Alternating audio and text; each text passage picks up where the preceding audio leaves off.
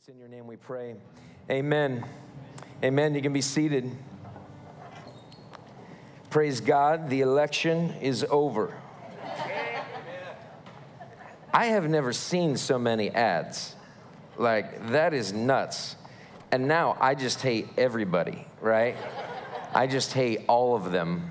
Uh, but uh, I don't know if you're happy or sad about that. Uh, but, you know, I, I, Jesus is king right? Right?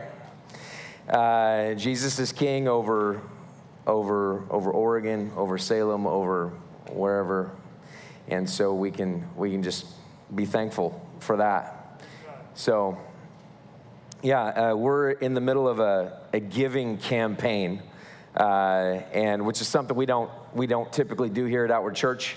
Um, uh, frankly, it feels cheesy, feels, feels like something uh, that, uh, that we, we've, well, it's, it is something we've never done before, but um, this giving campaign is, is really about uh, three things. It is about THX and uh, doing THX this year.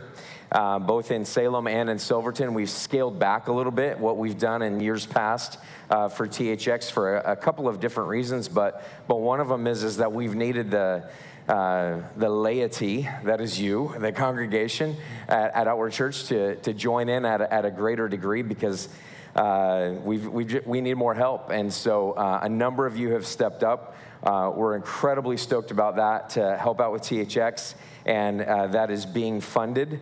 Um, that's amazing. Secondly, the second thing that we want to do is we want to finish the planting of Outward Silverton. We planted Outward Church in Silverton. It is uh, a campus, if you will, of, of Outward Church. It is a location.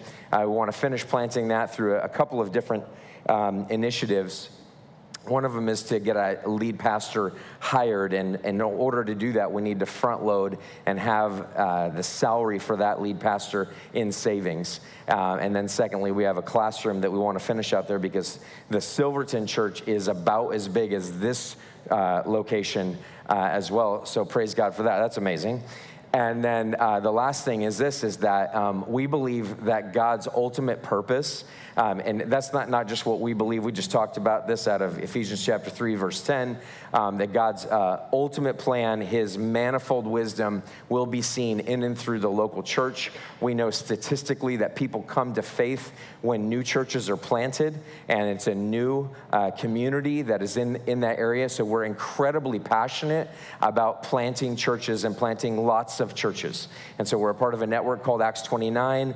Um, that is going amazing amazing, and um, we're, we're excited about what the Lord has for us. And so we want to be ready for the next church plant. And what that requires is funds, uh, additional funds in the bank uh, to be able to support that idea. We can't even begin to take the first step towards planting the next church until we have the funds to be able to back that on some level. And so it may be that um, we end up finding a, another location uh, where we could put somebody and we could hire a lead pastor in advance next time, perhaps.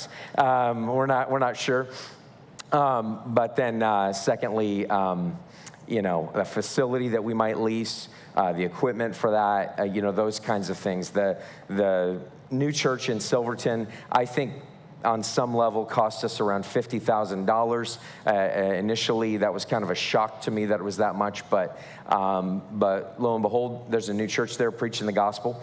People come to that church all the time that have not been to church in many, many years, have never been to church. A gal came and introduced herself to me a few weeks ago when I was out there and said, um, Hey, I, I just wanted you to know that I, I, don't know what her story was, but it was something along the lines of I was in, in, in, deep sin, and somehow someone invited me to this church, and I love it, and I'm going here now. And uh, I think my brother Tim baptized her uh, a while ago. So praise God for that, right?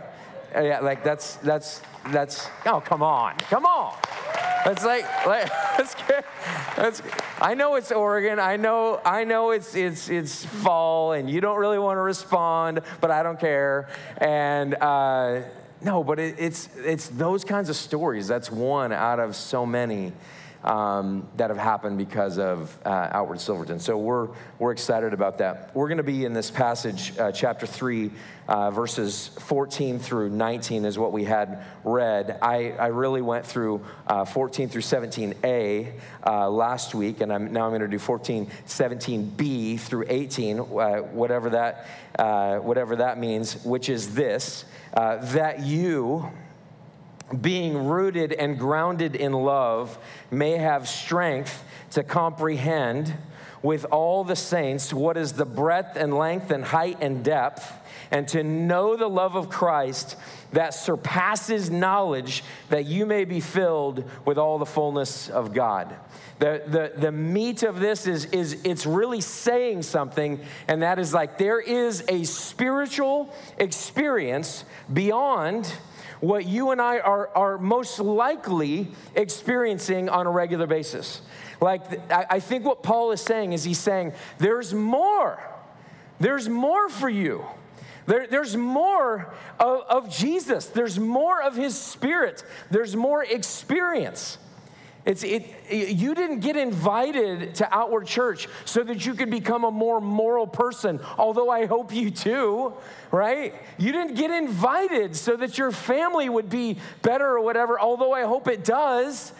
You got invited because there is an experience with God that is available to you through the cross and beyond. Uh, part of the reason why we don't talk about this much is because there's really at least two kinds of churches, all right? Two kinds of churches. Uh, one of them is a, a knowledge-based church, and then the other one is a uh, experience-based church. There's uh, the knowledge-based church, which would be like a uh, like a Baptist church, all right, or maybe like a Presbyterian church. Sometimes the Presbyterians are referred to as the frozen chosen, right? Not a lot of experience happening there in, that place. There's not a lot of Presbyterian churches that are creating worship albums or uh, experiences or whatever. It really is about knowledge. And much of evangelicalism is like that. It's about knowledge, what you know, what you believe, that kind of thing. It's what I grew up in conservative Christianity. Not a lot of Holy Spirit stuff. Early days of, you know, when I was growing up, I remember my dad was a pastor. I remember my dad talking about those charismatics that were coming to our church and wanted to raise their hands in the service. And that was kind of like, I don't know if we should be doing this, all right? Like the, the difference between here and here is just, it's out of control, right? That's, that's too much. Like, like, like, let's take it down a little bit, all right? That's, uh, that's, that's a little nuts. But I grew up in that. Not a lot of uh, spiritual experience. But the, the, the, cool thing about the, the Presbyterians, the, the Baptists, the Reformed, we're Reformed, if you know what that is. is. If you don't, doesn't matter right now. Uh, you'll find out more in the essentials class. Uh, maybe be offended uh, by something, a thing or two, but that's okay. Uh, so the Reformed guys, the Baptist guys, those are the guys who are writing theology books oftentimes. I'm not saying the charismatics and the Pentecostals don't do that, but I'm just saying that most of the time, uh, those types of people, the knowledge based people, are the ones who are writing books, right? But then you have the other side of it, which is the Pentecostals and the, and the charismatics. And these people are sometimes referred to as holy rollers, right? It gets, it gets a little nuts sometimes. Like, I mean, I don't know if you've ever been to a service like that. I mean, sometimes there's people running down the aisles. I mean, I, I was in. Uh, Ecuador uh, for a uh, evangelistic crusade. I, we, and somebody invited us to come and play at this church, which is actually a large church for this very poor city. Uh, I was singing the happy song in Spanish, right? If you know what the happy song is, that was that was my job, and uh, uh, for that for that concert, I, and I guess we we're right in the middle of a song called "Open the Eyes of My Heart" in Spanish and the pastor comes up front, and people know what to do. They start lining up and they start coming down the aisle, and the pastor hits him on the head. All of a sudden, I'm sitting there, open the eyes of my heart, Lord. And then I, in Spanish though, abre mis ojos, oh Cristo. Uh, and I open my eyes, and all of a sudden, this lady hits the ground, and I'm like, what? what just happened? What is going on? And then my eyes were open for sure, and I'm going, I gotta watch this, right? It was, uh, it was amazing. And, uh, but the cool thing is that you've got these folks who are really into experience. They're really into the experiential. And they write tons of worship songs. Uh, many of the worship songs that we, that we sing here come from like charismatic or Pentecostal backgrounds a little bit. Um, of course, theologically, we look at them and make sure that they align with our theology. But there, there's, there's experience there. There's, there's many people come to faith in Pentecostal and charismatic churches. Like uh, the rest of the world is being overtaken by many of those kinds of churches that are leading people to Jesus over and over and over again. Praise God, right? That's amazing. But our problem is this is that we've taken these two sides of the church, the holy rollers and the frozen chosen, the knowledge and the experience, and we've separated them. We said, you know, I don't really like to have experiences like that, and so I want to stay with the more cerebral type church. I want to stay in that lane. Or other people are like, man, I hate all of the book work that comes with that. So I just want to dance. And so I go to that church, whatever it is. But we've, we've separated those things. This passage is saying something. It's saying, you can know the gospel, you can believe the gospel, you can be walking with Jesus for years and years and be missing something. You can be saved. You can you can have a saving faith and yet just kind of be dead in your faith. And Paul says, I don't just want you to know the truth, I want you to experience the truth. I want you to experience what God has for you. I want you to understand it. And I want you to understand it on such a level. What's it say in verse 19? That you would know the love of Christ that surpasses knowledge. That you would know it on that level. And so he says here, he says that you, being rooted and grounded, what is rooted and grounded? It means this that you know the gospel, love the gospel, believe the gospel. There's a rootedness about like my life is rooted in the love of God for me through Jesus Christ on the cross. Like, like, like I, I cannot pay for my own sins. I can't be good enough for God to accept me. I can't be anything other than someone in need of grace. And that's what God provides. That's what he provides through Jesus. Paul says, now with Christ in you, and, and more than just him kind of like being in you, that he would you would be inviting him into your life on a greater level. I talked about that passage out of Revelation 3 to the church in Laodicea where Jesus says, Behold, I stand at the door and knock. And he's talking to Christian people and he's saying, I want to come in. I don't just, I don't just want to stay for a moment. I don't just want to be in your life for a church service or a, a small group or for a season or for a camp high or a mission trip high or something like that. I don't just want that. I don't just want, I, like, I'll save you. Yes, yes, you're, you're saved. But I want to come in and I want to dine with you. I want to eat with you. I want real communion with you. He's offering that to Christians. That's not an offer to non Christians. He's inviting Christians to come in, uh, to come into them and dine with them. That's what he's offering. He says, I want to come in and dwell so that Christ may dwell in your hearts through faith, and then being rooted and grounded in this love with Christ being in you. That this is what I want to see happen by the power of the Spirit, that you may have strength to be able to understand to be able to comprehend, to be able to receive, to be able to, un, to, to, to be able to unpack the idea that my love goes far beyond what you could possibly imagine. But it says this that you'd be able to understand that, you'd be, you'd be able to comprehend that with all of the saints. See, a spiritual experience is not private. You can have private spiritual experiences. I, I might read a few here in a moment. But it's saying, I want you to comprehend this along with everybody else who is a Christian. I want you to be able to understand this with them in community with all the saints. What is the breadth and length and height and depth? And to know this love.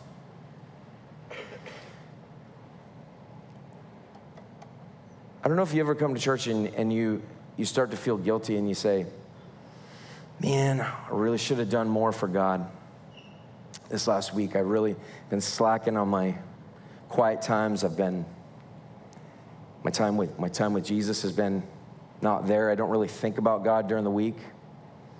Don't really know how I feel about God. And there's this sense of like, I should feel more for God. In fact, a sermon like this can cause you to feel that way. I should feel more about God. And what this passage is actually about is how does God feel about you? Ever thought about that? It's not about how you feel about God. It's about how God feels about you. It's his kindness that leads us towards repentance. How does God feel about me? He feels kind towards me. He leads me towards repenting. He leads me towards that. It's not about you mustering something up, it's about what God has done for you. Paul's prayer here is that you would be so overcome with God's kindness that you would be so overcome with God's love, that you would be so overcome with the, with the experience of, of seeing His love on such a level that it would just blow your mind. That's what He wants you to see. It's not about how you feel about God, it's how does God feel about you? That's what Paul wants to show you right here. And so, what is the breadth? What is, what is the breadth? I we, we, we really don't have any indication as to what it is. But when you want to talk about the breadth or the, the width of God's love in Christ for you, what you have to look at is you have to look at that this, this love is incredibly wide. Like it, it covers a lot of ground. It's very, very wide. It's, it's saying, come one, come all.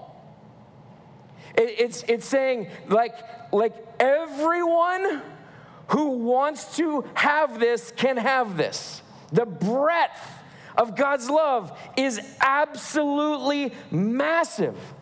It covers every nation, tribe, region, affiliation, theology that has to do with Jesus, I should say. Revelation 5 9 says, And they sang a new song, saying, Worthy are you to take the scroll and to open its seals, for you were slain, and by your blood you ransomed people for God from every tribe and language and people and nation. Everyone, all of us are invited into the love of God at a level that is beyond our comprehension. You, yes, you have been invited in, into this. You could be saying to yourself, I'm not the kind of person that can experience this. I'm not the kind of person that, that has the ability to get there, to, to see that, to, to, to experience that because of my past, because of things that I've done, because of things that I haven't done. And it's saying, no, the breadth of this is that it covers any and all. Any and all the breadth of God's love is mind blowing and it covers all of us. It covers every kind of person. You do not have to know anything, or you could know everything. You could have grown up in a Christian home. You could have grown up on the streets. You could be poor, you could be rich, you could be black, you could be white, you can be Hispanic.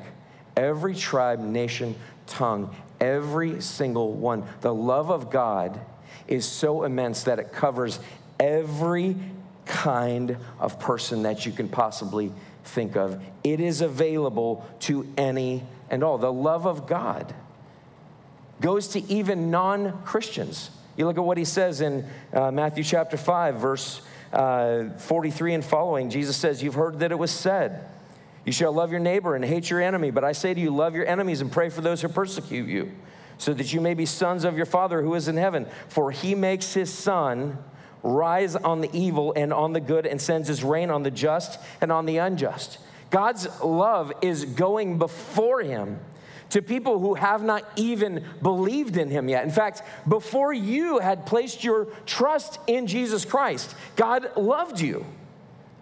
He loves his enemies. He loves people who are against him. He loves people who want nothing to do with him. His love is absolutely wide. The breadth of his love is absolutely massive. The next one length. What is this? What is this length? What, what, what is the length, or what could the lengths be? The love of God is at such a length that, that it, it's absolutely amazing. The love of God is absolutely incredible. Now, when we talk about like the, the lengths that someone went to do something, or we talk about a business that's been established since 1970. So when you go to hire somebody like a contractor or something like that, and you might say, oh, they've got a little sticker that says they were established in such and such a year. And so they've been in business for a long time. And so therefore, I feel like I can trust them. I feel like they have a track record of having done this. Look at the length of time that God has loved you. The length of time is this it is before the foundations of the world, before time began. God has been in the business of love and grace longer than anyone. He's been more gracious than anyone, anywhere, at any time, for all time. The length of time that God has always been like this, He has a reputation for having loved people so incredibly well. Philippians 1 6. I'm sure of this, that he who began a good work in you will bring it to completion at the day of Jesus Christ. He will finish his work. What's the length of time? He's going to finish it. Doesn't matter how long it takes for you, doesn't matter how messed up you are. The length of time, whatever the length of time is, he will, he will do it. It's infinity, really, it's forever. How long will he love? Eternity. John 13, 1, having loved his own who were in the world, he loved them to the end. The length of time. He loves them to the end. And I, that is such a strange phrase because it's, it's like the end isn't right there, but Jesus is the only one who stands outside of time and he can look at you and he can look at his disciples and he can say this I loved you to the end. I'm, I'm, I'm loving you to the very end. Like that's like I'm looking out into eternity and I love you forever. The love of God, the length of it is massive. It is beyond comprehension. He's not a fickle friend. Jesus Christ is the same yesterday, today, and forever. Hebrews 13, 8. His love is a certainty. You look at Romans 8:30 and it says, "And those whom he predestined, he also called, and those whom he called, he also justified, and those whom he justified, he also glorified." It's like, "Hey, if I've called you, you're mine. I'm going to finish what I started."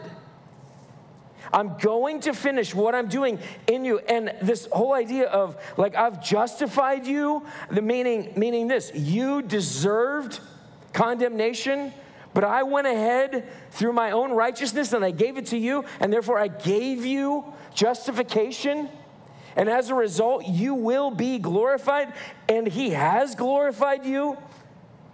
The lengths to which God will go to pursue you are, are immense. You might be in the midst of running away from Him. The lengths that God will go to pursue you. You may have never actually had any kind of a passionate relationship with God. You sit there and think, I've never done anything. I don't have a leg to stand on. The lengths at which He will go, He will pursue you, He will go after you. You cannot outrun him. You cannot outpace him. You cannot outlive him. You cannot outsin him. You cannot outsin his grace for you because the length of his love goes far beyond. Think about how much you could sin and then tack on a million years beyond that. Think about how far you could go and then tack on miles and miles and miles and miles and miles. It's a never ending ocean of grace. The lengths of God's love for you is beyond what you can possibly imagine. He's a loyal friend. John 10, 27 through 29. My sheep hear my voice. I know them and they follow me. I give them eternal life and they will never perish, and no one will snatch them out of my hand. My Father, who has give them, given them to me, is greater than all, and no one is able to snatch them out of my Father's hand. Meaning this there is nobody, including you, that can get outside of the grasp of the Father. He is greater than all. He's the one who will go to the greatest lengths. I mean, the, the thing that I want to communicate to you is this is that you're not beyond the love of God. The only thing that God wants uh, for you, not from you, the only thing that He wants for you is for you to experience His love and the lengths at which He will go to save. There's nowhere you can go to escape His love for you. Psalm 139, 7 and 8. Where shall I go from your spirit? Where shall I flee from your presence? Flee from your presence. If I ascend to heaven, you are there. If I make my bed in Sheol, you are there. The lengths that God will go to to save you are immense. The height. What is the height? This is the one that commentators and preachers have the hardest time communicating, I think. And, and I think it's because it's, it's so like, it's so out there. It's so like the heights, like, like think of elevated language. It seems inconceivable. It's, it's, it's out there, like it's totally out there. Look at uh, Colossians 1.27 when it's talking about the mystery, which is Christ in you, the hope of glory. What is glory? What does that even mean? Like, like Christ in me gives me glory, the heights of that, the elevated language of that. That somehow my experience with God can ascend to the heights. It's amazing. It's amazing. He calls us sons. Romans 8, 14 through 17. For all who are led by the Spirit of God are sons of God. Like my, my, my real family, my true family is in God. I am a son of God. Think about where that takes you. It takes you from the realm of tactile and right here and right now to, to up there in the clouds sons of God, what's it say next? For you did not receive a spirit of slavery to fall back into fear, but you've received the spirit of adoption as sons, by whom we cry, Abba, Father.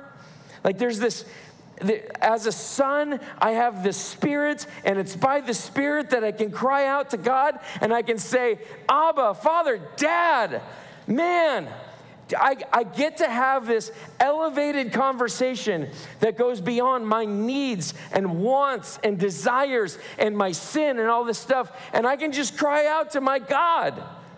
Think about the heights of that, like the immensity of it. The Spirit Himself bears witness with our spirit that we are children of God, and if children, then heirs, heirs of God, and fellow heirs with Christ.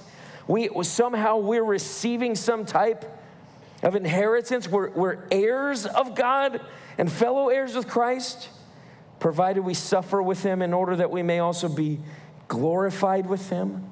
You see, you see the language here of, of sonship, of glorification, the Spirit enabling us to call out to the Father.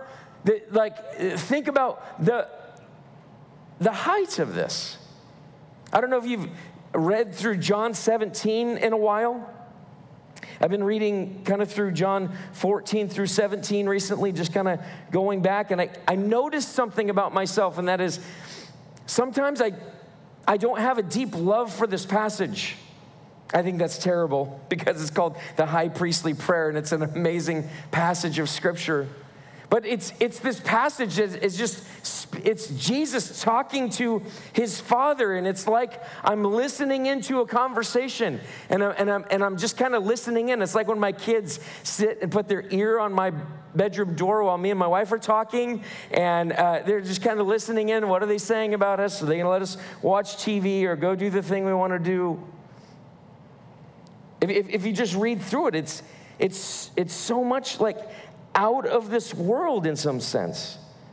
It says in John 17, 1, when Jesus had spoken these words, he lifted up his eyes to heaven and said, Father, the hour has come. Glorify your Son, that the Son may glorify you, since you have given him authority over all flesh to give eternal life to all whom you've given him. And this is eternal life, that they know you, the only true God, and Jesus Christ, whom you have sent. I glorified you on earth, having accomplished the work that you gave me to do. And now, Father, glorify me in your own presence with the glory that I had with you before the world existed. I have manifested your name to the people you have given me out of the world. Yours they were, and you gave them to me, and they have kept your word. Over and over again, it says they and them and they and them. It's Jesus praying for things that are out of this world for you and for I. It's Jesus praying for us. And it's and I want to be in line with what Jesus has for me. But I think there's riches in here. The glory of his riches. It takes us to the heights of just saying, man, this what does Jesus want for me? Look at what he prays to the Father for you. Look at what he's praying. Look at what, he, what he's saying.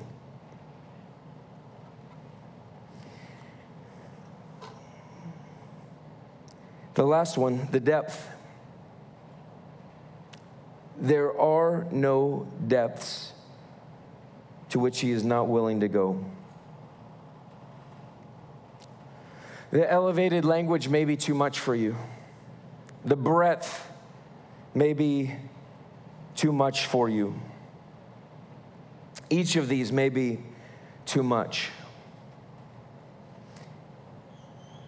And it's ultimately because maybe you feel like you're in the pit. Maybe you feel like that like I I can't climb out of this mess. I can't I can't climb out of where I'm at. Now, it could be anywhere from some kind of horrendous sin that at least you think is a horrendous sin.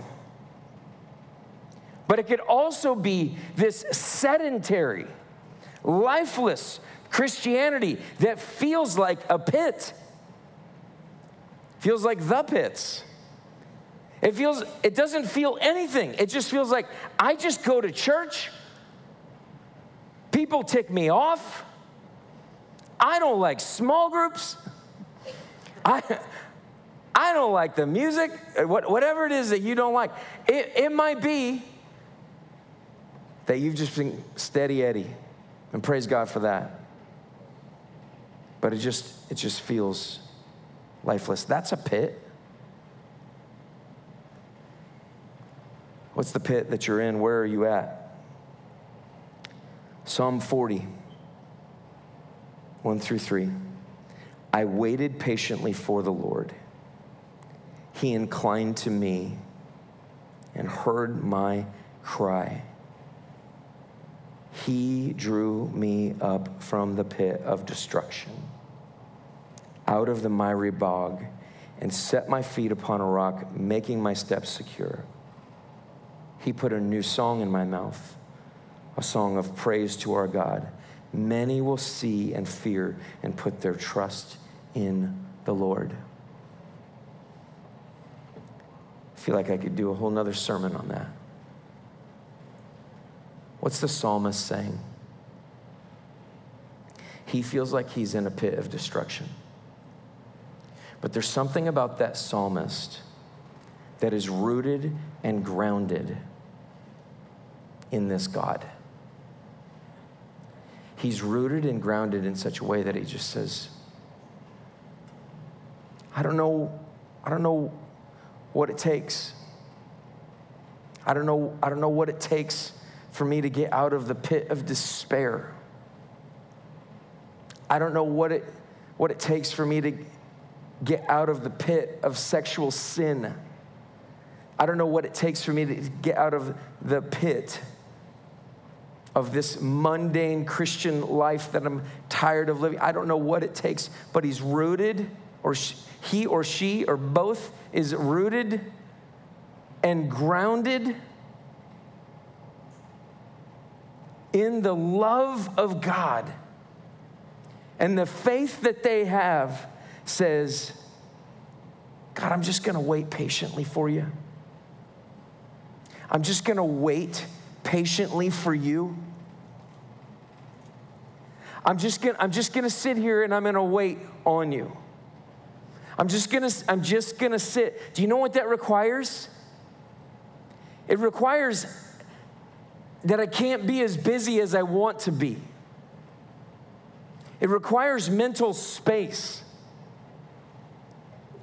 It, re- it, requires just saying, I just want to be reminded of your presence with me, God, throughout the day.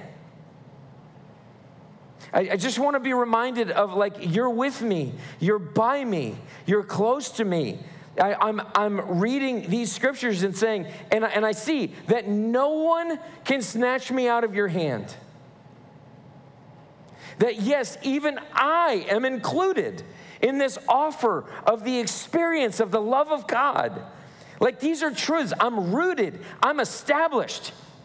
That means I'm, I'm, a tree. My roots have gone down deep into the knowledge, yes, but I'm taking that knowledge and I'm saying, I'm putting it to work.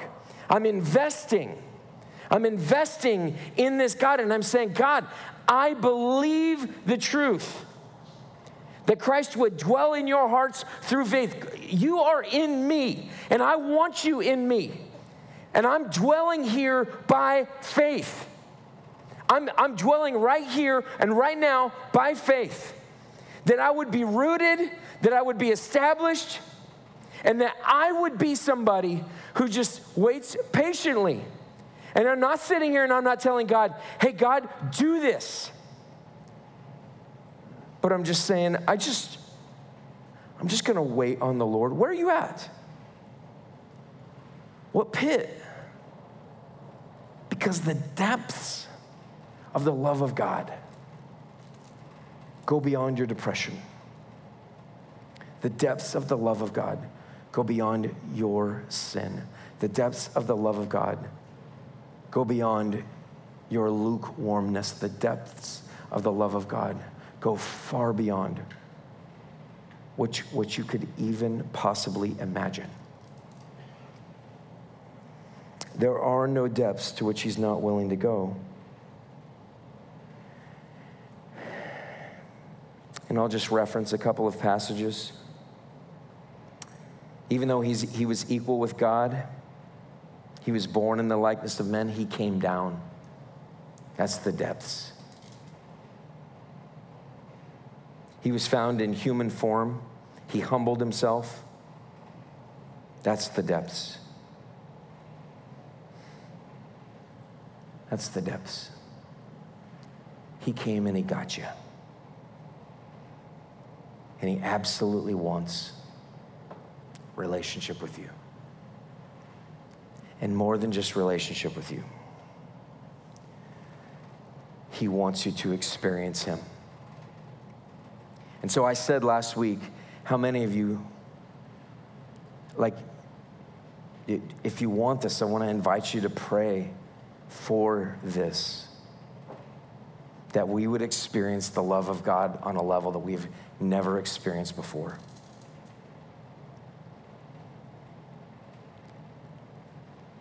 that we would experience the love of God on a way that, in a way that we have never actually experienced. How do you get it?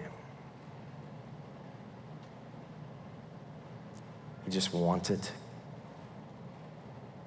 You ask the Spirit, Lord, Spirit, speak through my prayers. You can't want that without the Spirit already being in you. You're already there. You're, you're ready. You're, you're on the edge. So, what does it look like to wait patiently? It's, it's to take space and time, and it's to say, I just want to experience the love of God. Lord Jesus, let me experience your love. Lord, that thought of me not counting, of me not mattering, that thought of me not being able to, to get to that, that thought of me not belonging, that thought of me not, not having what it takes is out because you say that I'm a son of God. Because you say that I am somebody that absolutely has the ability simply because I have your spirit. And so, far beyond this, I, I, I, what's, what's crazy to me is that we as Christians, myself included, can listen to a sermon and then ha- ha- have it have no tangible impact in our lives. But Christians, especially that are in this room, Jesus is calling us to a greater experience of discipleship in Him. Jesus is calling us. I, it, it, is un, it is without question. He's calling you to that. He's calling me to that. He it is without question. He's inviting us into deeper relationship with Him. And I want to invite you as the church to invest and to say, okay, I'm just going to wait patiently for the Lord.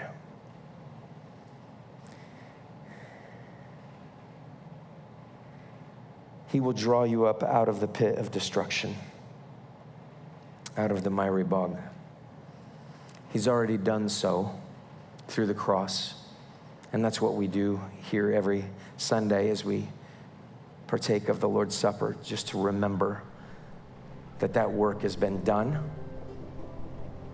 But we can also remember that we get to experience His love on a deeper level. Would you bow your heads and pray with me as the ushers come forward?